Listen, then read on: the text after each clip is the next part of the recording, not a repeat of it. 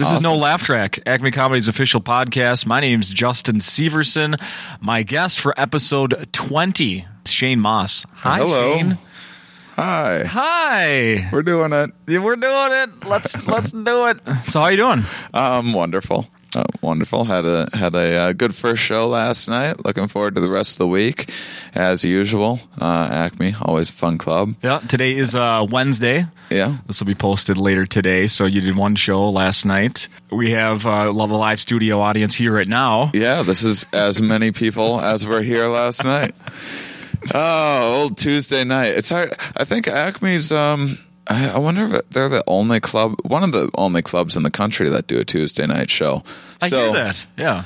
So considering that, I thought it was a nice little turnout Sure. last night. Usually, when I'm here, I'm here during that uh, summer contest thing, Right. and um, and everyone contest. gets all their friends to show up to see them do stand up for the first time or whatever it is. Right, and then you come out here and go, "Hey, wow, huge crowd! Thanks everybody for coming out." Oh wait, who's here for the first contestant? Hey, how about Yeah, the yeah. second? Hey, who's here for me?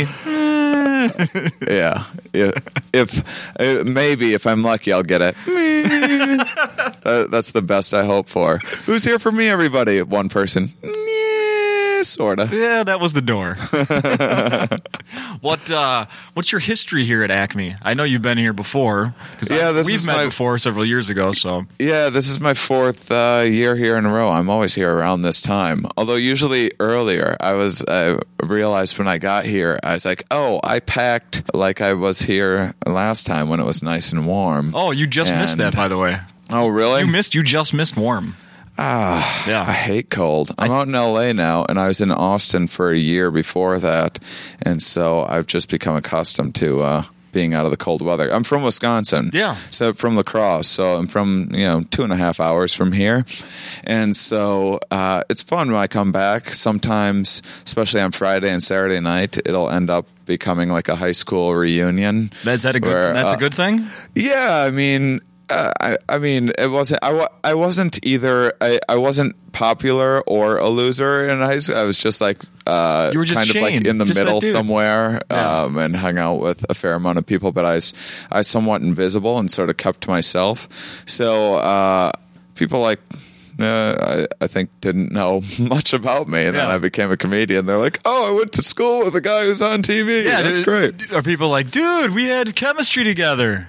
Yeah, I mean, there it does happen. Um, I, I mean, it happens a lot here, but even I mean, I'll be in like Nashville or something like that, and all of a sudden, someone will come to a show and be like, "Remember me? I was in a grade above you, and this and that, and Uh, have you you some played memory of baseball me." with and- my with my little brother. yeah, and, uh, like oh, that's terrific. Thanks for coming out. Um, but it is cool. I I have uh, a few of my groups of friends ended up out here. I mean, just a, a lot of people from La Crosse that want to get to a big city. Minneapolis uh, is a good destination. Still staying close to home and whatnot. Yeah. So. Yeah, it's fun. I'm staying for an extra night, so I'll probably like crash at, the, at a buddy's place or something like that. Oh, so really? that's handy. You got big plans for that day? No, no, I haven't. Uh, I haven't even. I'm not sure who I'm staying with just yet. I'm, I'm deciding. I have one. I have one good friend that I would normally ask to stay with, but uh, he, just got he- married. He, usually doesn't uh, have the nicest place in the world. I hope he. He's probably my one friend that would actually care to listen to this podcast, and he knows who he is. Uh, Watch what you say then. yeah, I know.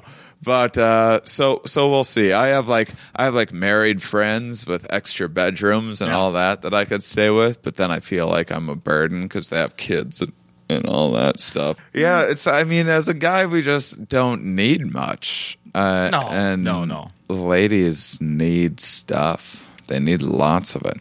I Just uh, push the newspaper to the side and all the yeah in the uh, ashes, and you'll be fine. Have a Yeah, seat right yeah. there. I mean, they do a great job, uh, ladies, making house, putting together houses and de- the decorating and all that stuff, and uh, and making us responsible. But I sometimes feel like, is this ever going to end? Like, yeah. okay, the house is uh, up and decorated and uh, looks great. can we stop now? Mm. Can we stop with always having to add stuff? Not everything has to match. It's okay. Right, It's right. okay. So I'm I'm just uh, I'm going through that because I have a uh, I have a new girlfriend since the last time I was here. Oh. and um and we moved in together like right away. Um, because I moved to L.A. for her, and then I was like, ah, now I got to go and find a place in L.A. and what I could get on my own was kind of crappy, and she wasn't happy with her living situation. And uh, it's just easier when you combine your resources. i- you can resources, get yes. such a nicer place. And so I went through months of like I was I was put to work like every day, like painting walls and all that. Our place looks fantastic. Oh, really? but I'm just to the place now. I'm like, okay, we're done now, right?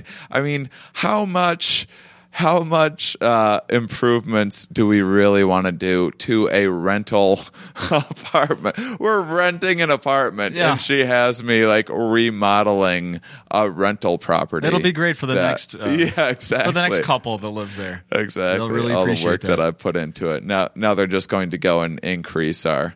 I, I think I think we have it's California, so I think I think they have some sort of. Uh, control. yeah, yeah, uh, rent, rent control. Is Yeah, that yeah, it? Right. that's it. Yeah. And uh, yeah, so uh, so hopefully they don't try to raise the cost on us too How much. serious is this relationship? Are you? Buying, I mean, we live together. are you buying furniture together? Yeah, we buy furniture together. That's pretty serious. It is. That's pretty serious. It's a level of commitment, and uh, Oh, yeah. you know, combining resources. Uh, yeah, we're in love. Things are going well. Combining genitalia. combining, combining genitalia. resources. Yeah, yeah. I think Uh, it goes buying furniture together, then a dog, and then kids. So Oh boy, she's really pushing for that dog too. she really is. Well, uh, yeah. At our at our place though, first off, she's a comedian as well. Her Okay. name's April Macie, and uh, she travels a lot. So she's on the road at least as much as I am, uh, and so. So it's just it's ridiculous for us to have a dog. I mean, Yeah. oftentimes there's no one home for weeks at a time. But what's saving me is our apartment doesn't allow pets. But she's still like, maybe we can talk to them. And if I'm it's like, small no. enough, if we get one that doesn't poop, it'll yeah, be fine. Ah, and I hate small dogs passionately. I can see it now. You'll be back next year on this couch I talking know, to me. talking about. no, No, I, I'm going to be holding Yeah, my little. Oh Your little- man, Your little lap dog. My, uh, what are the worst one? Like maybe those little mini poodles or what are they called? I yeah. don't know. I hate all those small dogs. They suck. Just get a cat. They're all. They're all. Um, they're all like. Uh, I just hate those small dogs that are yippers. That they got to mask their their insecurities because Yeah. they see all these other big dogs around, so they try to act tough. That's the Napoleon. Uh, Yeah, exactly. It's like, hey, buddy, if I wanted a, a guard dog, I would have bought a guard dog. I got you to be cute, and you yipping all the time isn't cute. Just be cute, like what I bought you for. little dogs should be used to feed big dogs. Yeah, exactly. That, that works. That- That's what I think. I think that works. I have some questions about growing up in uh, La Crosse. When- Yeah. because uh, when when uh, let's see, how do I say this? Like I grew up in the twin in the Twin Cities, Mm-hmm. so when I and I had some relatives that grew up like in southwestern Minnesota, let's say two hours away from here. Yeah. and they would talk about. It, uh, no one says it here, but there they say, "Oh, you know, well, last weekend we went to the cities." You know, like the big city, meaning the Twin Cities, to come, Right, you know, like right, do right. shopping or you know, go shopping or whatever. And uh, is there an equivalent in La Crosse? Like people say, we're going to. Where would they go for the big city? Oh well, I mean, in the cross, they would come here to. uh, I mean, I think for a lot of people to drive like two and a half hours, especially like smaller town people, which I, I was a town right outside of La Crosse. Most people I knew they didn't travel that much, and when they did, it's just like your standard. Like, oh, I hear everyone's supposed to go to Hawaii one time in their life, so they would do that. so it's people that aren't necessarily cultured or whatever. So to to drive two and a half hours to uh, you know Minneapolis, where it's a big city, and I don't understand how the traffic works, Yeah. and it's scary. But I hear they have a real big mall up there. That's And- right. I mean, uh, the idea of vacationing to go to a mall is r- absolutely ridiculous to me. But that's Mm-hmm. that was the kind of stuff that we'd uh, do when we were kids, and it's like, oh, the Mall of America, awesome. Which, um, Can we spend the whole you know, hey, wha- whatever makes you happy. You know, it's just n- now that I've traveled more and I know better. It's like, ah, there's. There's a lot. I mean, I know not everyone has the money to just go off and do things Right, whenever right, they right, want to, but uh, if you are going to save up money, uh, go and get some culture somewhere because it's going to it's going to increase your happiness level and, and your experience a lot more than the Mall of America is going to. It's like here's every store you've ever seen before in one place. Right. Can you believe it? Wow. And there's big Legos and That's right. and like uh, I used to have to go to Chicago and Milwaukee coasters. To see all these things. Now I just go to Bloomington, Minnesota. Yeah, you know that crappy fair that rolls through your town once a year? Here's a permanent version of that. like, and none of none of this stuff individually is good. No. Uh, and but the idea is if you put all this crap together, that makes it special or something like that. And and you know whatever. I can see why why why kids would enjoy the mall of america and why it would be an easy destination for parents. But yeah i would say and and the interesting thing about that too is i mean my parents are from so they ended up moving to you know suburb of the cross but they're from small cities in iowa Oh, and wow. if you go to these small cities in iowa i mean you're talking real kind of bumfuck ass backwards Sure, Main Street has a bar. yeah yeah and that, that's about it and like at the gas station Yep. and uh, I mean, my dad's hometown. I think the population's man, I, maybe like 500 people or something like that. And uh, you know, they got one school, and that's that. And um, but f- so for them to travel the 40 minutes to go to La Crosse, Wisconsin, Yeah. because they have a mall there that's like. Uh, you know, basically a strip mall. A Ben Franklin and a Pamida. exactly. It's like, wow, can you believe? And, and then, and then even to them, it's like uh, the idea of of like someone being scared of how big of a city the cross is, like. Oh my gosh! the- I saw a colored person in there. And, Oh, yeah. and uh, and uh, you know uh, all these uh, cars with or you know roads with four lanes. Yeah, I've going the same direction. Anything Yeah. like it, and uh, so so yeah, I don't know. The, I guess the moral of the story is get out and see some stuff. I'm not saying that like big cities are better at all. I'm saying that you and if you're from a big city, you should go and check out some small cities For sure. sometimes. Yeah. But if but living in a bubble is what concerns is a me. very bad thing. Yeah. I always thought that my cousins were got ripped off at Christmas because I was the only one. Well, me and my sister were the only ones that were from. Oh, and I guess I had two other cousins. But anyway, in any case, we're the only ones that were from you know like the Twin Cities, and everyone else lived in the middle of nowhere. You know, like several hours from here. I always felt they got ripped off at Christmas because their parents didn't have the same shopping options as my parents did. Oh yeah, yeah. I remember yeah, yeah, like, one year my cousin got a. Uh, oh, what was it? Um, do you remember the? I don't know if you're are you a basketball fan, like NBA basketball. There was a player named J.R. Rider that played for the Timberwolves like 20 years ago. yeah, yeah, yeah. He was a he was he was kind of a thuggish guy. He was from um, Oakland. Okay. Anyway, I like- think I remember. Yeah, I used to collect cards back in the day. Well, I'm he- not into sports anymore. But, Yeah, yeah. well, he won the slam dunk contest one year. oh, okay. And uh, I remember at Christmas, my cousin, and this was like three years after J.R. Rider like had left the Timberwolves, and I think he was like you know in and out of basketball because he used to get in so much trouble. My cousin opens up her Christmas present, and it's a J.R. Rider jersey, and I was just like, oh, I'm so, I went, that's I went patted her on the back like.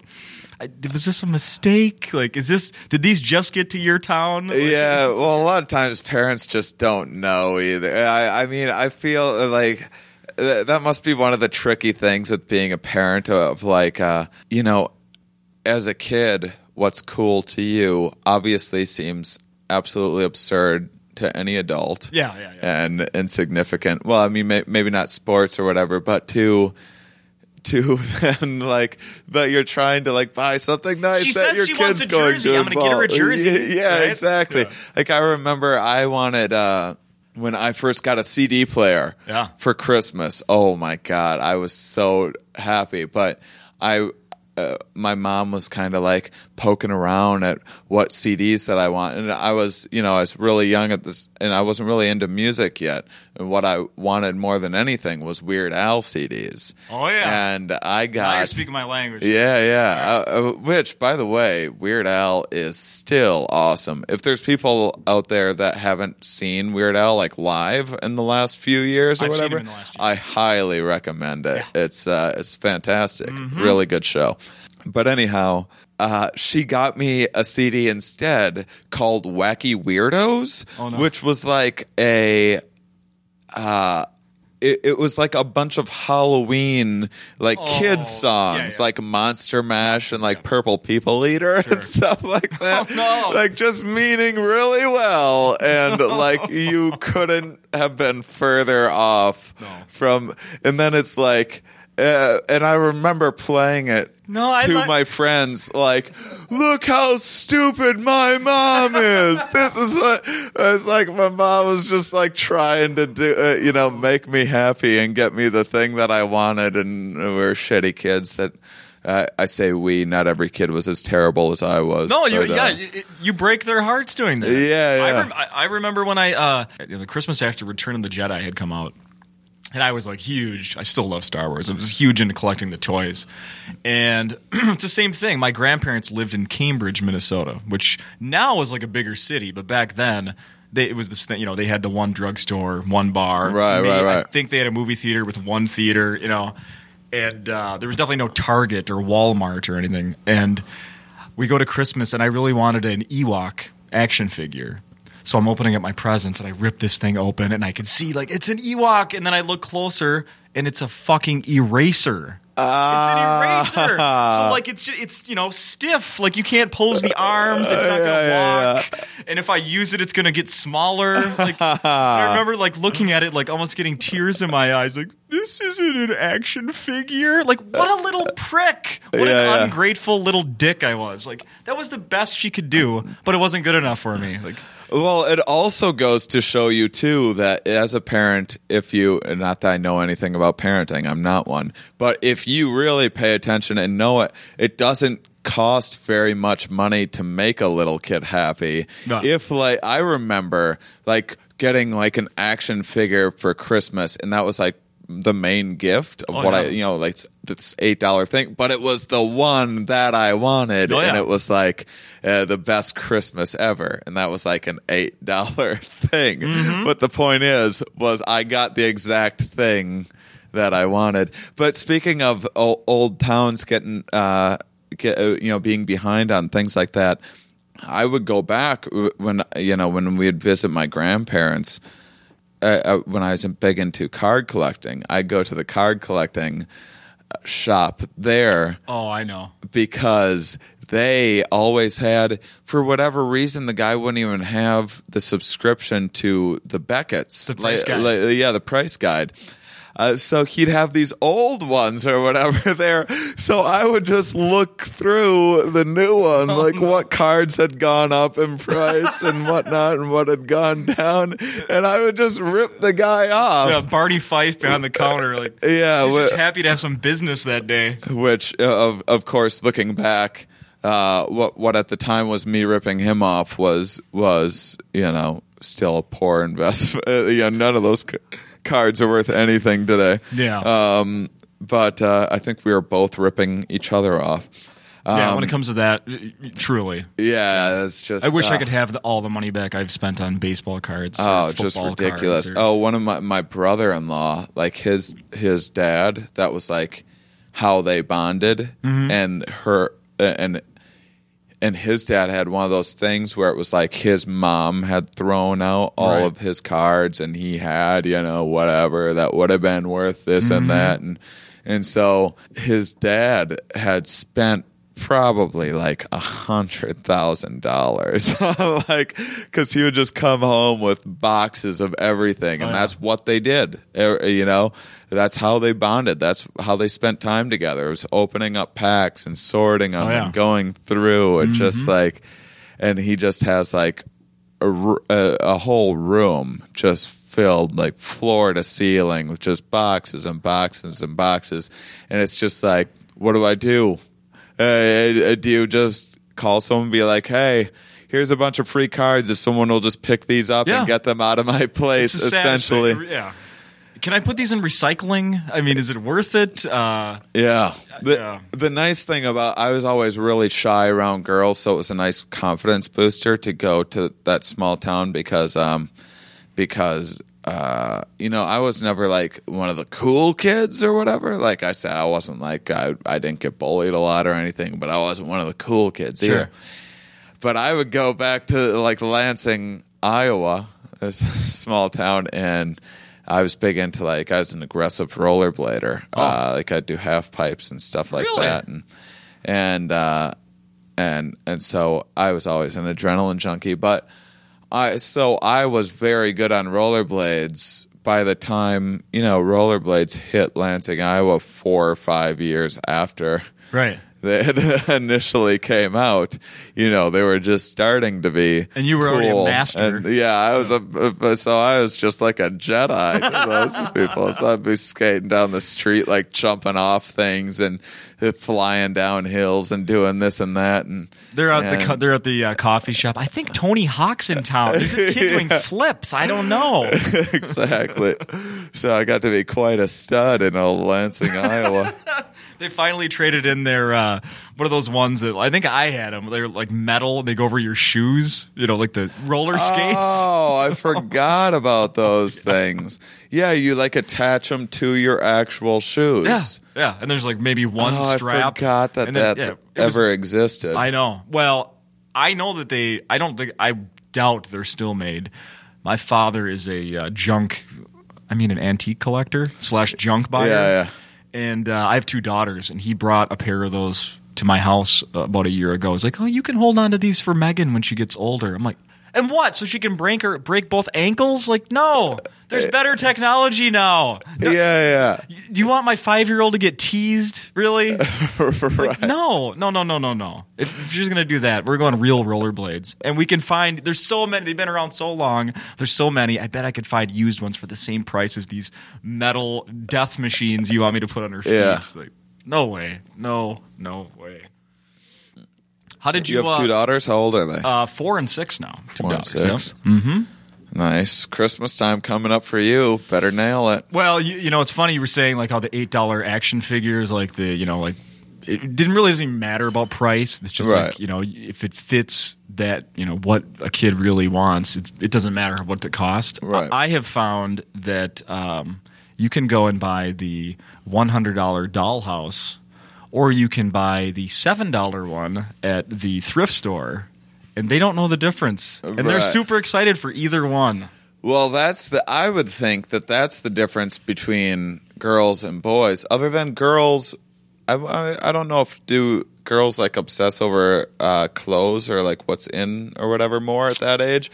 But I here what I was going to say is I would think that boys uh, would be more into like video games and keeping up with video games and having to buy out whatever's new that year would seem really expensive to me more than just like buying girls dolls or Well, thankfully, my kids have not caught on yet um, because i just got my daughter playing my PlayStation 2, which are now like, you know, 10 years old. Right. And she thinks it's the greatest thing ever. So, nice. You know, she's not old enough where like friends have like Xboxes and stuff, so she doesn't really know about that. So Yeah, yeah, yeah. I can still go without having to buy the new, newest and best. Nice. And my girlfriend has an iPad, and I don't, which means I don't need an iPad. Oh, nice. So yeah, all those are filled for Yeah. very cheap, co- next to nothing really, which is very nice. That stuff costs less and less. I, I have a, but I have a tablet just like sitting in a closet somewhere. I just bought just for a backup for my computer whenever like my computer gets fried and I need to send it in or whatever. It's like, no, now I have a pad thing. But uh, that's uh, it's like a, a few hundred dollars and you can be all set up. It's pretty incredible. How did you? uh What got you to leave La Crosse? I want to get back to that. Um, I Were you doing comedy there? How did it start? No, let's I, go over that. I wanted quick. to be a comedian, and I the idea of performing anywhere where like friends or family would be was terrifying to me. And there wasn't really anything in the cross that I knew of. Any, I think there was like one room in you know some one nighter Yeah. uh, somewhere. I never even checked it out or went to a show or whatever. I didn't even want to tell people that I wanted to be a comedian. I was like worried about being judged or like Sure. people thinking it was like a foolish Yeah. idea. Oh, that's or a stupid like idea. that. Yeah, Let me shit on your dream right now. right, right, right. So, uh, and you know, I come from my family was very kind of practical, pra- practical minded, and you know, this is how life works. You go to school, and then you go to college, and you work Mm-hmm. hard, and uh, do this and that, and you know, behave like everybody else, and Right. your life will be fine. Right. Um, so so anyhow, so I moved to Boston because just because I had a friend who was moving to Boston. Um, he got a job at MIT, and I just decided to tag along with him because I didn't know how to start doing stand up. I just had no idea. So I was like, "Oh, you must have to go to New York or L.A." And I was like, "Oh, Boston, close enough. It's a big city. They have comedy clubs around there. Sure. So I'll do that." And I went to Boston. Man, this would have been I don't know if it was like 2004, and I literally I just had no idea what to do. I was just calling up. I looked in the phone book. We were still using phone books at the time. Right. Uh, at least I was, and and uh, I looked in the phone book under comedy club Yeah. and just called comedy clubs. Be like, hey, I want to be a comedian. Can, will you let me be a comedian at your? Are you guys taking applications for comedians? yeah, yeah. Uh, It's just like, how does it work? How do I get started? And there was uh there was one club that kind of in, in Boston that's uh, uh, called the Comedy Studio. It's one of the best clubs in the country to start at, anyway. And um, it's a, it's a showcase room. It's in Harvard Square. They always have a really nice audience, uh, very very intelligent audience, but they're also like really enthusiastic. They're not snooty. They'll laugh at like blue collar stuff just as much as they'll laugh at like jokes about time travel or you know whatever weird thing. Sure. Um, and uh, and the owner uh, is pretty welcoming to new people, and he's like, "Well, why don't you come by and check out the show? Here's a few free tickets, and come a few, a few times, and then if you decide that it's something that you think you're comfortable with, we have an amateur night on, you know, one Wednesday each month or something like that." And so I did that, and How old were you? I think I was uh, just about to turn 24 Okay. at the time. And so uh, checked out a couple shows. I was like, yeah, I can do this, no problem. I'm funnier than these people, all that. Yeah. And and then it came time to do my first set. And I actually had I'd been writing for many years, uh, just like ideas that I had for stand up. So I'd wanted to be a stand up forever. So I had um, what I eventually came to find out was that I actually had a lot of good jokes already written Yeah. um, so that was helpful when I started. But uh, I didn't really know how it worked with like putting a set together and whatnot. So I remember the night before uh, my stand up, I had all these like pretty good jokes put together. I'd went through my notes, and then I had like this idea for something else. I think it was like about hemorrhoids or something like that Sure. Uh, that I thought would be funny for some reason. It was about like uh, it was about like WebMD. It, it was kind of I just didn't know how to put jokes together. It maybe could have been funny because I hear jokes like this now about like you know WebMD making you feel the symptoms or whatever, and it was about like looking up what hemorrhoids. Uh, the symptoms for hemorrhoids and just like oh well i'm feeling uncomfortable like my ass feels uncomfortable right, Right, now like right, right. reading about this Yeah. but the way I delivered it was just like really gross and whatnot, and I, and I lost my place. And I think, I, I think I was like, I was going to quote something from the site, and I had it like on a piece of paper that I was going to read. Yeah. And then I couldn't find the piece of paper, Oh, and oh, no. and it was it was kind of uncomfortable. But I actually started out somewhat strong, and you know, people knew it was my first time. How long were you up there? Do you remember? uh, I think like five or six minutes or something like Yeah. that. But uh, afterwards, he was he was like, figure out uh, go to open mics or something like that to hone your act a Yeah, little yeah. more. And and then he he gave me the name of a guy in town that taught a stand up class. And so I was like, oh, you know, that's understandable. And, uh, you know, I know what I just did on Yeah. stage wasn't that great. And so I took a stand up class, and that was really helpful, just like feeling comfortable and knowing where to go for open mics and like, oh, uh, you know, just simple, stupid stuff like set the mic stand behind you if you aren't going to use it rather than having it in front of you the whole time. And and just silly things like that and having having a group environment with a whole bunch of other people trying it for the first time to like run jokes by and whatnot Yeah. and and that was really helpful. So when I first started, I did this open mic. It was crazy. It was uh, it was called the Emerald Isle in Dorchester, Massachusetts, and it was in uh, just one of the most awful like ghettos, basically uh, imaginable, and a really dangerous area. I got mugged uh, at gunpoint one time Oh. out, outside the uh, outside this bar. But anyway, this was like a true open mic um, if you went there and you signed up, you went up. Yeah. Uh, and the shows would go for like five, six hours sometimes. And it was miserable. And it was only comics. Uh, there were no.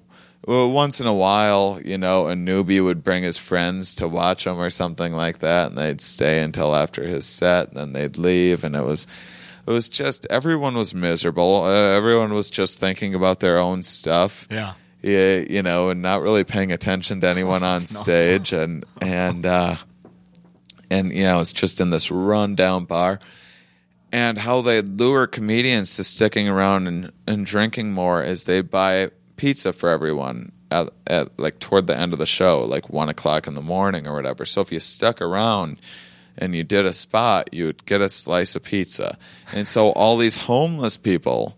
Would come by and No way. sign for up for this open No mic. way. Yeah, yeah, yeah. So they could, yeah, so that they could get a slice of pizza.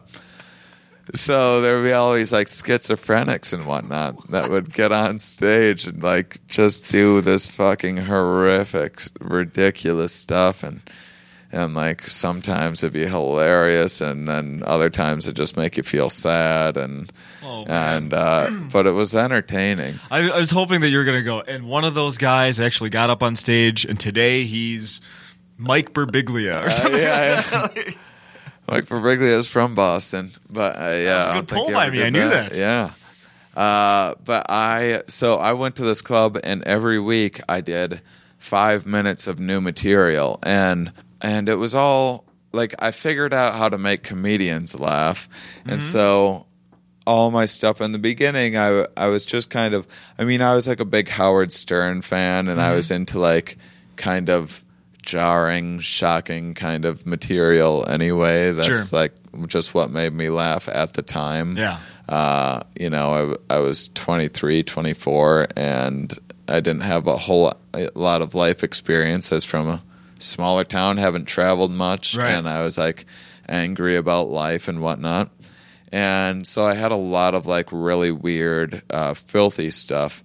But uh, so I did I did a new act every single week, and I get like a laugh a week basically. And so at the end of it, I went back to that comedy studio for like the graduation show, and I put together for my set at the comedy studio, which was actually like a proper like a good club Yeah. and I had just like the set of the night by a long shot. And there were like there were other more established comedians that were on the show and everything, and so there were a, a lot of like more established comedians that were there watching the show too. And right away they're like, "Oh, this guy's great!" And so they started uh, putting my name into all the clubs around the city, and um, and then I kind of gained a reputation for doing all all this new material all the time because I already had all this stuff written, so I was just going through old notes and Yeah. whatnot. And everyone was so encouraging that it just happened really fast. Where next thing I knew, I was hosting, you know, after a few months at clubs, and then I was such a bad host. I was horrendous. Uh, I could never remember anyone's intro. I didn't feel comfortable like being a cheerleader and stuff. I'm Oh, still no. I'm still not that great of a host. Um, and so because I was so bad at a, as a host, but clubs still liked me and like believed in me, and like the local comics were really pushing for me. Um, clubs just started featuring me okay. right away. You skipped. You skipped. a so yeah, I, I totally skipped a step Awesome. and just became a feature right away, and uh, and that went really well. And then I even started doing like longer headlining sets in like like I would I would travel like three hours to go and do a headlining set at at some like essentially open mic just because they would let me do you know an hour's worth of time there or whatever. And so even within a year or so i was i was having uh, the stage time available to do like a full hour set which really helped me develop in a hurry. I mean looking back i'm like oh those jokes aren't that great. I don't know how i got through that. And i i mean i would still get some pretty good laughs and everything. Um, it's you know what it is. Part of that is your audience rises to the level that you have too. So if uh, a lot of comics are like, "Oh, I used to tell this joke and now it doesn't get any laughs anymore," it's because your jokes now are better, and so you've raised the bar of your own set. So now it's like you're telling you just told this awesome new joke of yours that's better than your old stuff and people laughed at that and now you're telling this old joke that used to be your best joke but now it's not your best joke anymore and you're going how come that doesn't get the laugh that it used to and some people just attribute that to uh, well i don't deliver it with the same confidence or or or you know i, I don't put as much into it as i used to because but part it's of it's delivered so many times. And Yeah, you yeah. think that's it. Uh, but part of it's also because you have better jokes Yeah. now, or you should. You should be constantly getting better as a comedian. Yeah. I think right now what I'm doing is the best stuff that I've ever done. That's the way it's supposed to be. Yeah. So, um, so yeah, so I did that, and then things were going pretty well. So about two years in, I got in the Boston Comedy Festival, and I did really well in that. I kind of, uh, I kind of got in my head in the finals and made some poor choices um, because I let some people influence me, like um, half-ass, like managers and agents that were there that gave me really bad advice um, that I listened to and shouldn't have, which was a valuable lesson. Um, but I didn't do that well in the finals, but that was enough for um, this comic. Uh, oh, actually, Chell from Minneapolis. Yeah. and I I owe him big time because he he put my name in. He was in the Boston Comedy Festival, and he saw he didn't move on, but he saw me and he was like to these HBO. He had done this HBO Aspen Comedy Festival the year before. And he had become friends with, whatever tour uh, talent scout. Yeah. and he was like, "Oh, you got to check out this guy Shane Mauss." So this lady calls me and she's like, "Hey, can you send me a tape?" I sent her a tape, and she's like, "That's great. I want to get you on the showcase um, for this HBO festival in Aspen, which is a pretty prestigious time thing at the time. It doesn't exist anymore, Right, but right. it went for like twenty years."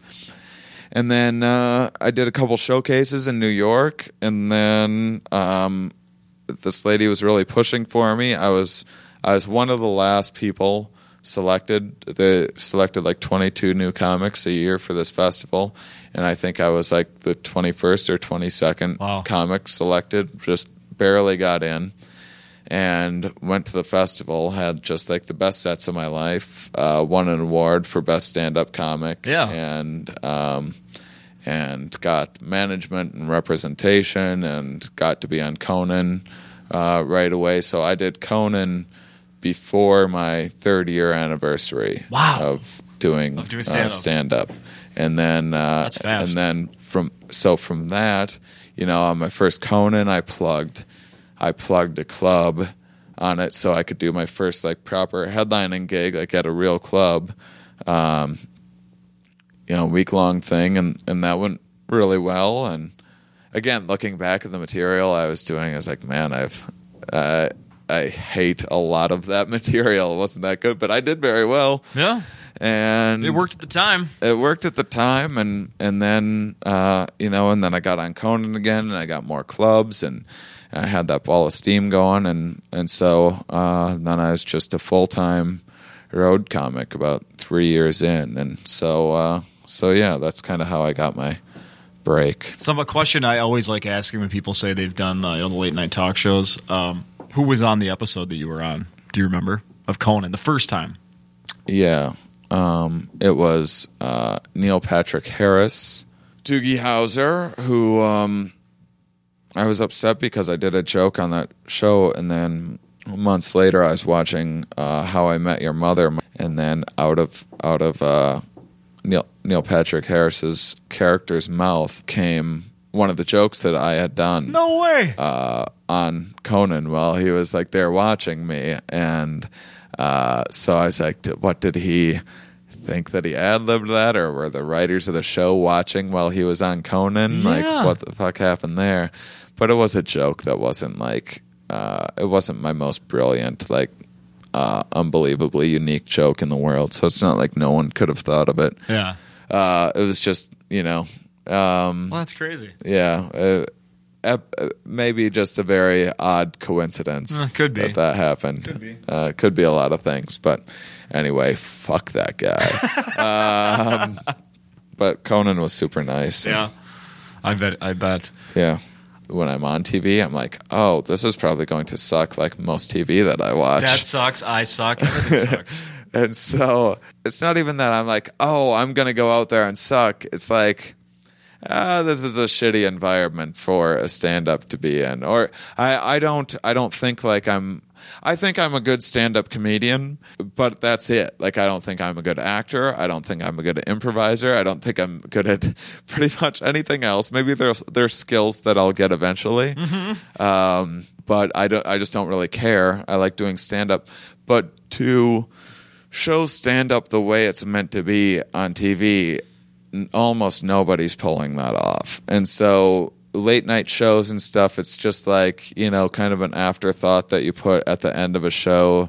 Yeah. Like, oh, before we say goodnight, here's a little five minute thing and then and then you know there's there's a whole camera crew in between you and the audience and so it's a different dynamic Yeah, than I what a club yeah. is and and it's not set up specifically for stand-up comedy which obviously it's not meant to be you know that's right. what uh, you know a show like live at gotham or premium blend or something like that is for which is a totally different vibe and so all of that stuff is a lot of fun and it's a great opportunity and i'm very thankful for every time that i i get to showcase my act no matter what the circumstances Sure. are but it's just not constructed specifically for i think the only thing that i've done is like uh, jimmy kimmel where they had a whole separate stage built like it wasn't even in the same room Oh, it's outside, isn't it? it was like well they've experimented with different things. They did it outside for a while and then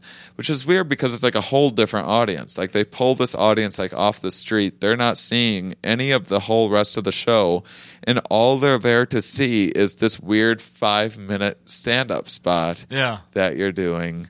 And which is kind of like nice because they're just really enthusiastic for that five minutes. it, it doesn't take much to have people be enthusiastic. Not when for the lights five go on. Yeah. And so when I did it, it was like a stage inside that was in a separate building, but it was like an intimate room, not unlike this, uh, smaller than this, but nice and intimate. Still chairs right up to the stage and everything. Mm-hmm. And then the cameras were floating throughout or behind the audience. And the difference between that and having the cameras in front of the audience and having it like, okay, audience, you are now watching this production that you are separated from and like a lot of people aren't watching you they're watching the monitors up on so now it's like there's such a level of disconnect between you and them that it changes the vibe completely No one's brought that up here before. That's interesting. oh it's it's see it. night and day Yeah. it Well, you make really is You make a really good point. and uh, I mean, I think the Kimmel set that I did, I didn't really put much thought into my set. I was just at a place at the time, like I had all these spots.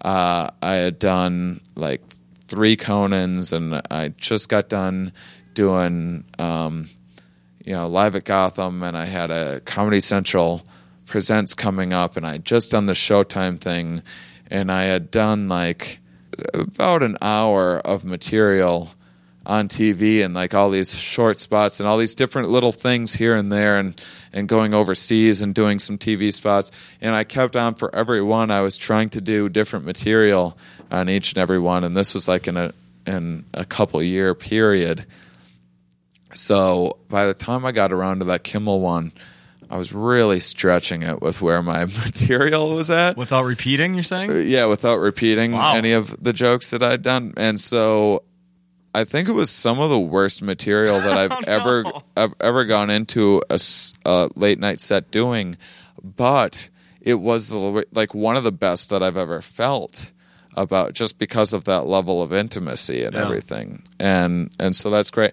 And I can't wait to get back on Conan again. It's been a while. I've I've kind of uh I've changed my act quite a bit and I'm doing more of like uh my act's more of like a long form kind of a thing now. I kind of have like a theme to it and kind of uh, explain a few things and it's kind of it's a little bit sciency and whatnot and it's like a lot to get into. And so i don't do like a lot of quick one liners like i used to do or if if i do they're in a context of like this bigger picture of what i'm saying. And so i haven't done a late night set in forever because of that. Um and and so now I want to go back and do it. And it's going to be great to go back on Conan again and everything, but uh, it's just you have to get in a totally different mindset when you walk out there.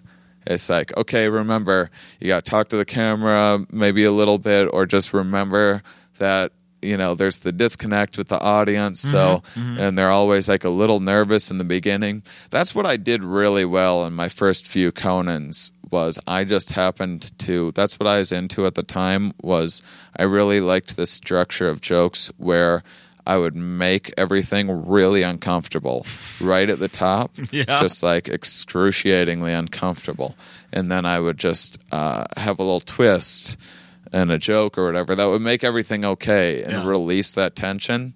And it worked especially good on on things like Conan, where the audience is not there. They don't- they may not know who you are. Yeah. They don't Good know who you are. Yeah. They would probably much rather see a band, if anything. They're kind of in their heads like, "Oh, is there a camera on me right now?" You know, like, like, like whenever, whenever someone feels like this pressure, like, "Oh, I should should I laugh now? When's the appropriate time to laugh?" And you're in your head. That's really hard. So it actually. Uh, that style lended itself to that because what I would do is I would go out and I would just make it so uncomfortable in the room that everyone was like they were terrified. They didn't know what was happening. They were like, "What is this guy doing? Does he know what he's doing?" Did you get that What- from somebody else, or did you come up with that? You know, as a I, I have a good idea. I'm going to make everyone uncomfortable. Did someone was someone else doing that? You're like, I like that idea. Uh, or- No, I think that was like pretty natural. Not that no one else has done that, but I think that was kind of um, just in in the process of figuring out, you know, the various ways of of building an expectation and twisting it Sure. and and having that surprise and keeping the audience uh, on their toes. Uh, I stumbled across that, which turned out to be a good way to open for me because I was always kind of drier and I was never totally uh, comfortable on stage anyway. Like I'm just not uh, not the most socially comfortable person in the world. I'm a good joke writer. Yeah. I just uh, I I've never felt like 100% comfortable on stage. Uh, being on stage is one of my least favorite parts of comedy. I like sitting and writing. yeah, it's so Um. So And you could write for someone else and never have to go on stage. yeah, that's an option. Yeah, yeah, but I also like I would be mad that they're not telling it in the, The way, way that want I it. want it The to be told. Uh huh. But so to ease that tension that I have, it was just easier for me to make things ultra uncomfortable and then break that tension. So that really lent itself to late night. So that's why my, especially my first Conan was uh, really successful Not- because I executed that. I've been following you on Twitter for a while. You're really funny on there, Oh, thanks. and um, you're saying like your the kind of your new stuff is more long form. Uh, I can say from firsthand experience that you're what you're writing on Twitter is you know 140 characters or less, and you're doing a good job being funny on there, and that's just joke. That's yeah, yeah, that- thanks. Twitter is the opposite of long form. so- Yeah, absolutely. Well, some of it I'll have like something that I'm studying or putting together. Like I'll have like a really long bit that'll be like, oh, how can I sum this up in under 140 characters? So that's where some of that's coming from. But a lot of it's just an outlet. Uh, a, a lot of the stuff I tweet hasn't ended up in my act at all.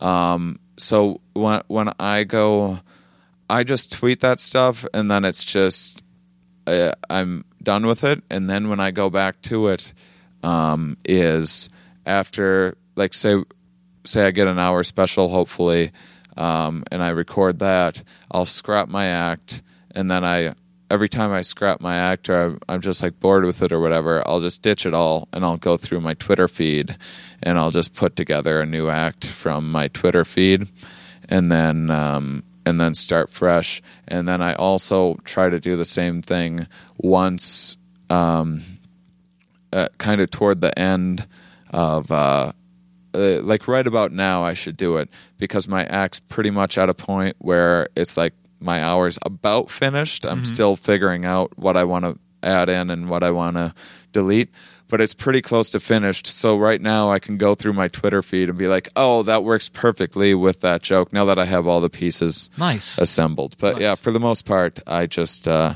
I use Twitter just to keep uh, people um, entertained. Yeah, it's well, it's it's good stuff. I um, I'm sure you don't remember this, but one of the last times you were at, in town performing at Acme, you stopped into the radio station KQ where I work. You left that day, and I left that day with your CD that I think was pretty brand new at the time. Oh, okay. What is yeah. it? I- Now I don't remember. Parents proud. Uh, Give me the jokes to make my, parents, proud. Yeah. Are you, are you pretty proud of that stuff still?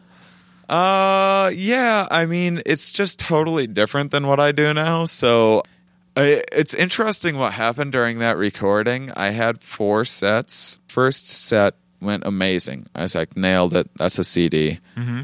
It's not going to get better than that. Then I had the second set, went even better. I was like, oh my God, that's like the best set that I've ever had. That's a perfect CD. And the third set went even better than that. Like, eh, it was like, wow, this is unbelievable. Yeah. Uh, I've never had such a strong set before, and it's all recorded. That's perfect. So what I decided was that I would just get hammered, and then maybe I'll riff with the audience or ad lib some stuff, and maybe I can add like a bonus track or you know something like that. just see what stupid at the happens. But that show went so well. It like ended up being the best show What? of the week. And so uh, I ended up using that one. Really? So I'm pretty hammered on the CD. They had to they had to take a couple things out of the other ones because I got a little slurry here Really? and there on some of the jokes.